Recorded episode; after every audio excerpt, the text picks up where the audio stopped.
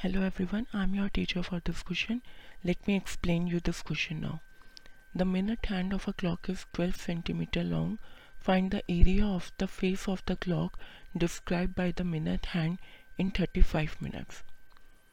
अब इस क्वेश्चन में हमें क्या बोला गया है कि एक मिनट हैंड जो होता है क्लॉक का वो 12 सेंटीमीटर लॉन्ग है हमें एरिया निकालना है फेस ऑफ़ द क्लॉक का जिसमें कि ये डिस्क्राइब हो रहा है कि जो मिनट हैंड है वो 35 मिनट्स है।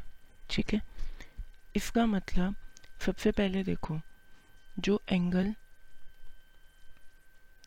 मिनट हैंड बनाता है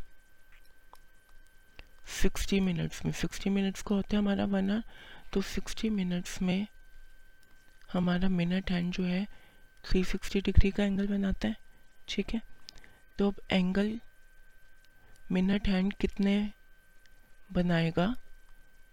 35 मिनट्स में, क्योंकि 35 मिनट्स का हमें टाइम पीरियड दे रखा है तो वो हो जाएगा 360 sixty upon sixty into में 35 मतलब 210 डिग्री इसका मतलब अब मेरे पास क्या आ गया?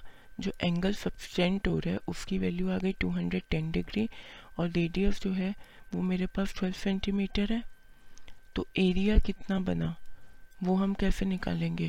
जो हमारे पास फॉर्मूला है pi r square theta upon three sixty से पाई की वैल्यू डाल देंगे twenty two upon seven r twelve into twelve angle है two hundred ten upon three sixty तो मेरे पास एरिया की वैल्यू आ गई two hundred sixty four centimetre square I hope you understood this explanation. Thank you.